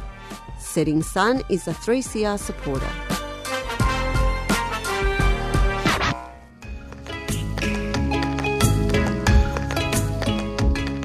Many refugees who still don't have the right to work are feeling the impacts of the cost of living crisis, leaving them unable to put food on the table for their families, let alone afford rent, healthcare, and other essentials. Give to ASRC's end of year appeal and help shine a light of hope for refugees and people seeking asylum this festive season. Donate today at asrc.org.au forward slash donate. a 3CR supporter. Back in August, Japan began releasing nuclear contaminated water into the Pacific Ocean amidst waves of protests within Japan and governments in neighbouring countries, including China, and particularly China. The first release was in excess of 1 million tonne of water to follow through an underwater tunnel into the ocean. In recent weeks, the plant operator, Tokyo Electric Power Company Holdings, completed the third release. I spoke with Associate Professor Tilman Ruff to find out what many people are concerned about with the release. And first, Tilman, how much of this contaminated water has been stored? And even if the company continues to release the contaminated water, will it continue to fill up the tanks that are being emptied? Now only 10 of the thousand that are full with contaminated water. Well, that's right. The problem with the water is not just the large volume of it and the fact that it contains all sorts of radioactive materials because this melted fuel is just, you know, a disorganized mess down the bottom of, of the reactor. So it's quite unlike the normal sort of cooling water that um, normally functioning nuclear power plants do, unfortunately, also discharge into into the air and into groundwater and into the sea if they're near the coast. But because the reactors need this constant cooling, and because rainwater and groundwater collects in the through the damaged buildings and the fractured basements that needs to be pumped out, essentially as long as those uh, reactors require active cooling by water and are not isolated completely from the environment, then radioactively contaminated water is going to continue to accumulate. The plan that TEPCO and the Japanese government have is for the eventual decommissioning of the facilities, uh, the four damaged reactors, and all of the facilities and structures around them. But that timeline and plan looks really fraught, increasingly difficult, and many experts are saying probably impossible. Nothing about that plan is going to uh, to time or or even you know following the procedures that were laid out because it's still pretty unclear exactly where the fuel is in uh, in most of the reactors. They've um, they've been able to have a bit of a look in Unit One, and it clearly is very structurally damaged and very disorganised, and most of it's melted down the bottom of the containment. So it's, and it's extremely radioactive. Even for many years, the robots that were sent in to try and get remote vision of, of the structures malfunctioned within minutes or an hour because it was so intensely radioactive that even metal components, you know, failed very quickly. You would get a lethal dose of radiation anywhere close to that, you know, in minutes or so it's it's an extremely difficult environment to work in. So the long range sort of decommissioning plan, which is the whole justification for the water discharge into the ocean, that they need the space is what they're saying that plan looks increasingly unlikely to ever happen. It's it's really uncertain that that's even possible um, because it's such a radioactive, highly radioactive congealed mess. What they may end up having to do is some sort of confinement structure, uh, such as has been put around the number four reactor at Chernobyl that blew up, where there's essentially you know a big case around the whole thing. Um, so that may eventually re- be required. In Fukushima, that would need to go down underground as well to stop leakage. Um, but that, you know, they've already put in an ice wall and various uh, other walls and sub drains down there. So that that's feasible.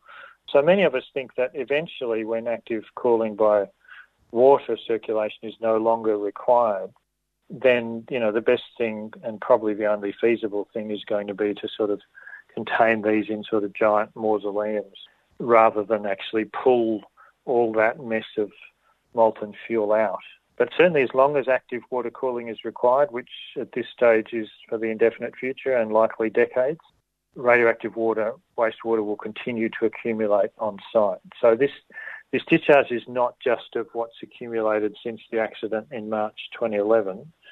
Now, you 13 years of it, but it's it's also continually being added to every day.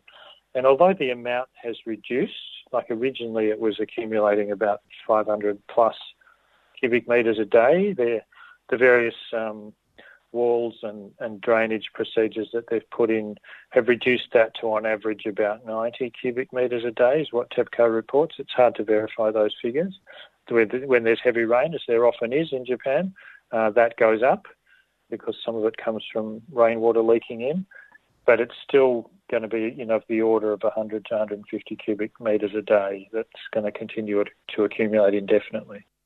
If it's such a radioactive mess, how can they say it's been cleaned up? Well, it's a pretty sophisticated system that they've got that filters and then by a whole range of chemical steps, you know, precipitates out and filters out various metals, the, the many radioactive substances. So certainly um, it's possible to remove a fair bit of it.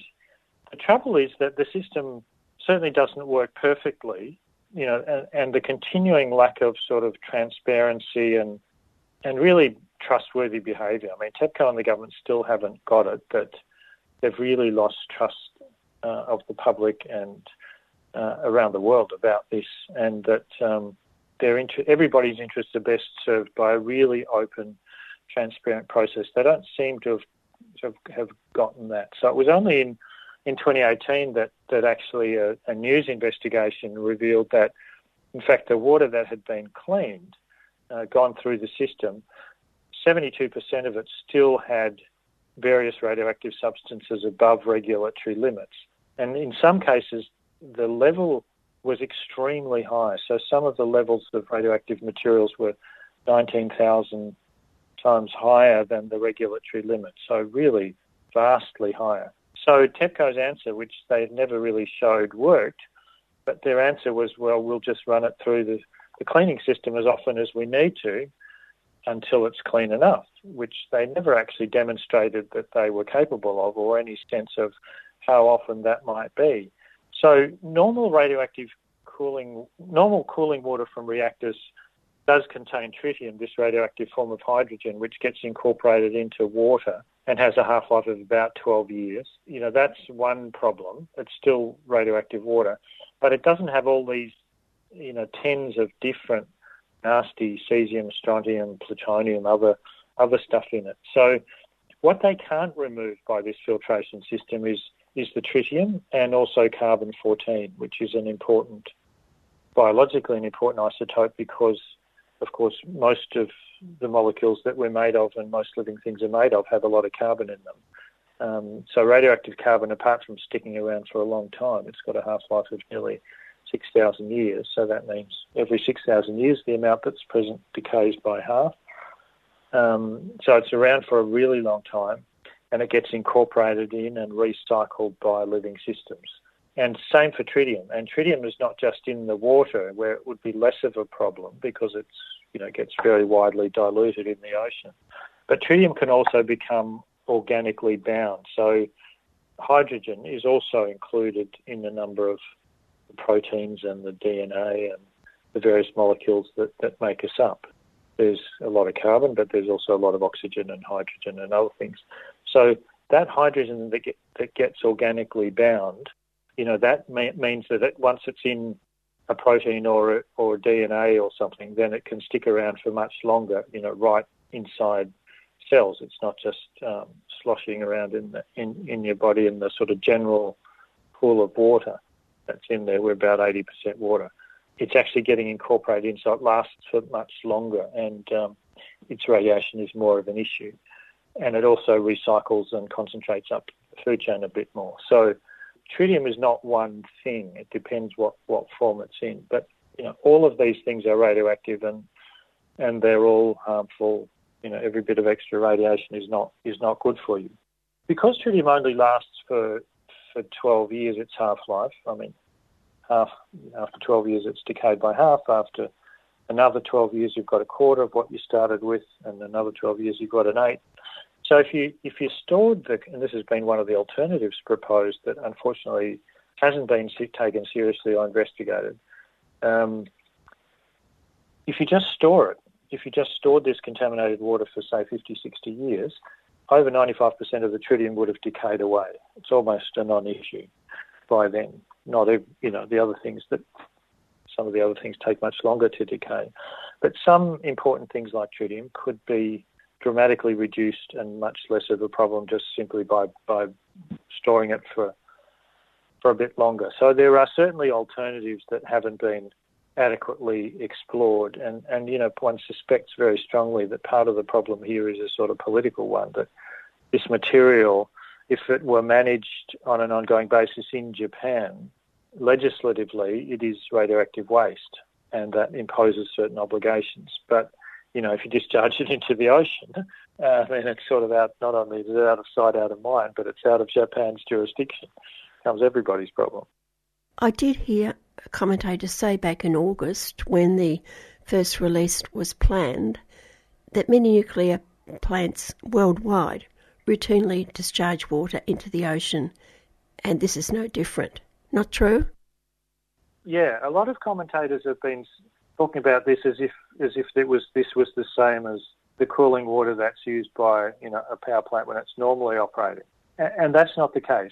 They basically should contain, that cooling water should just contain tritium and, and no other radioactive materials. Because this is, you know, the, the result of an emergency, meltdowns, explosions, you know, disrupted fuel, the water is coming in contact uh, with fuel that's not neatly contained anymore. It's, it's, it's smashed up.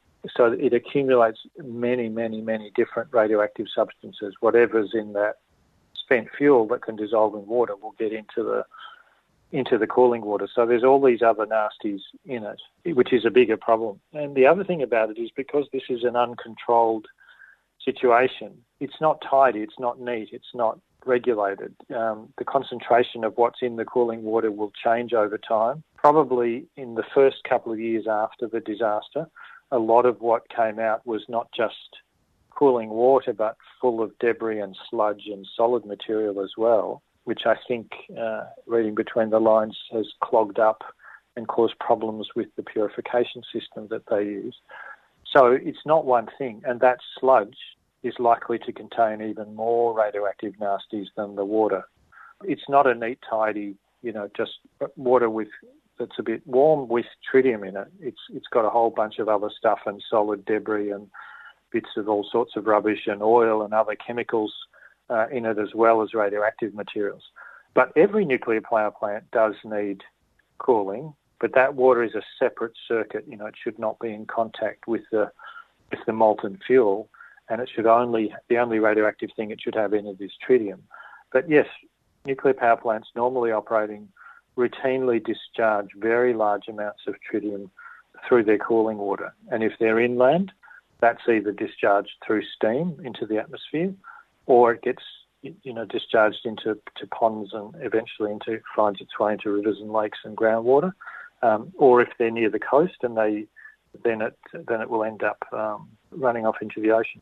But this the, even just from a tritium point of view uh, the amount of tritium in this that's in the tanks at present is many hundreds of years worth of normal production you know, even by that standard, it, this is a very, a very large amount. Are TEPCO managing this mess by themselves, or do they have uh, international experts working with them? The responsibility for management of different aspects of the uh, the site and the disaster aftermath is not tidily apportioned um, or clear and simple. In fact, that's been one of the problems with the management of the disaster all along because the lines of responsibility were not completely clear between the regulators, the government, and, and the operator TEPCO. In relation to the water, the government has sort of bought in fairly strongly and directly into this, and it is the one that has essentially directed that the contaminated wastewater should be discharged into the ocean, and TEPCO is kind of just following through. On most of the other aspects of, of sort of decommissioning and site management, it's TEPCO's responsibility. But on this, it's uh, the government has, has really stepped in, and I suspect that may harken back to the uh, the period in 2013 when Japan was bidding for the for the what then became the Tokyo Olympics, and and um, Prime Minister Abe at the time made a, a famous um, statement about you know this disaster has never caused any problems for, for Tokyo, and I'll make sure it won't, and, and it never will. Uh, and I think that resulted, following up from that, I think misinformation that he, that he gave, the government was was at pains to manage the water issue themselves. It's a bit messy. Government and TEPCO have, have rather different responsibilities, but for this water discharge, it's clearly the government's taken taken that over in terms of the decision making, but um, but TEPCO has to do it. Let's look at the consequences for the local people, for the local fisher folk, to the economy of Japan, and also what happens over the oceans. From the water discharge point of view, the main concern is, I mean, people have some concerns about, you know, using the ocean for swimming and recreation and all sorts of other things that you use it for. There's also, you know, a substantial fishing industry along that part of the Japanese coast, and they have been decimated by the disaster. Essentially, I mean, they were initially decimated by the by the tsunami, and quite a few people lost their lives, or they didn't lose their lives; they lost their boats. They were hit very hard, and then for a period they weren't. For some years, they were not able to fish at all, and then only with um, careful monitoring and and uh, they've you know they're still occasionally catching highly radioactive fish, but most of them are within uh, acceptable limits. Although a number of jurisdictions and countries um, have refused to accept seafood, sometimes from the whole of Japan, sometimes from, from the Fukushima coast. So that industry has, has really struggled to recover. I understand is now at around sort of half the the production that they had before the disaster. And this is also a sort of fraught uh, area because they have been absolutely adamant, both the local fisheries associations and the national body that, that they're part of, have been absolutely consistent and clear that they do not support and bitterly oppose uh, radioactive wastewater discharge. Some of them, you know, concerned about the actual physical and biological effects of, and some more concerned about the reputational issues. But either way, or, or both, um, very concerned about that this essentially would be a death knell for their for their industry. So they opposed it, have consistently opposed it very strongly, and the government did make a commitment some years ago that they, in 2013, it was after again after that Abe speech about the Olympics, that the government committed to local fishing people that they would not implement any disposal without the understanding of interested parties is slightly vaguely worded. I mean, understanding, you know, that doesn't necessarily mean their approval or their agreement. It's a bit more of a weaselly term, but it, it clearly indicates that, you know, their views were to be taken into account and they weren't just to be ignored. Well, they certainly, the local fishing associations certainly feel like they've, they've been ignored. Um, so they're pretty upset about this and they'll be the ones who are most directly affected. Um, the largest market for Japan's seafood is China, and after the first uh, lot of water was discharged, we've now just had the third discharge. So they go on for a couple of weeks, and they've been discharging about 8,000 uh, tonnes at a time. After the first discharge, China extended its its ban on Japanese seafood from just seafood from Fukushima region to all Japanese seafoods. So this is now not just an issue for the Fukushima region, but in fact for all of Japan. And in fact, the Japanese government has already had to put up, stump up a couple of billion dollars equivalent, you know, to support the seafood industry nationwide because of the impacts of, of this fraught decision to continue with the, the wastewater discharge. So they're the people who are most directly impacted, particularly in Fukushima, but also across uh, across the whole of Japan, where, where seafood is obviously a, a major source of both traditional nutrition and of income. As you've said, it's 13 years since the accident. Is monitoring still occurring? I'm thinking about the local people, the fish that they're eating, and the general ocean. What's happening there? There certainly is, is monitoring of foodstuffs in Japan, and certainly seafoods are among those monitored. And there's some official monitoring, but there's also an awful lot of, of citizen monitoring and local groups, local groups of farmers, local groups of producers and sellers doing their own monitoring because they've lost trust in, in the government and, and you know they want to be safe themselves for what they're consuming themselves apart from what they're selling. So there's actually quite a lot of food monitoring. I've, I've been surprised and impressed at how well, you know, you, if you go to a supermarket in in the Fukushima region, Guineas to Gooseberries, they'll have a, a well set up, you know, radiation monitoring room where they, they check all the food out the back, and often, you know, will will re- label the food accordingly. So that's fairly widespread. There's still the odd, very highly radioactive uh, fish caught off the coast. Mostly the bottom feeders have, have the highest levels, which reflects the fact that radioactive materials accumulate disproportionately in the sediments. So it's the bottom feeding fish that are particularly uh, affected.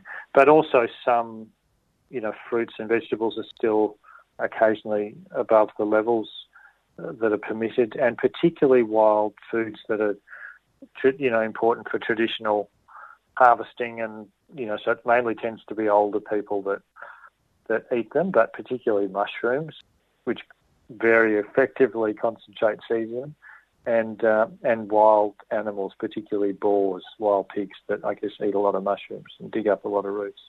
They tend to be the most highly radioactive on a continuing basis, and will probably be so for, for decades hence. Um, in terms of people, there's actually very poor ongoing monitoring of, of either health or of radioactive exposures or, of people's health uh, in terms of related to the to the disaster and the exposures they might be receiving. Really poor, and I think it, it's really a case of the government essentially doesn't want to know, is trying to play down the significance of the disaster, is trying to pretend that things are back to normal. So has withdrawn support for people who were forced to relocate, is providing all sorts of push and pull uh, incentives, so cutting out subsidies, so there's no more subsidies for people evacuated uh, who came from areas where the government says it's fine to return to.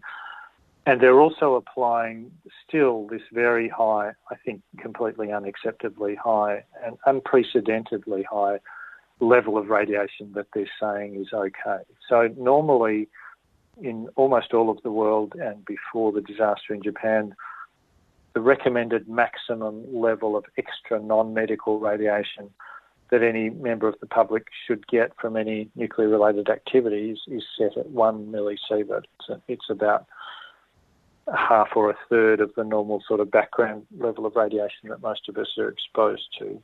And Japan, after the disaster, essentially to make the management simpler, reduce the cost and the, the necessity for evacuations, really arbitrarily increased that to 20 millisieverts per year. And they've then now, now set 20 millisieverts per year as also the standard for opening up areas again that people were evacuated from, saying it's now safe to go back to. And they're even encouraging some return to areas where the likely dose of radiation that people will get will be up to 50 millisieverts per year. And there's still this multi agency of government myth um, and misinformation that is promulgated that less than 100 millisieverts of radiation. There's no firm, uncontroversial evidence that levels of radiation less than 100 millisieverts are harmful. It's really extraordinary to me that the Japanese government is is so neglecting public health and safety that they there is as yet no plan, even a, a timeline for reducing that level back to to where it where it was at one millisievert. If that's your standard, then people are being subject to much higher exposures than, than really would be accepted anywhere else in the world.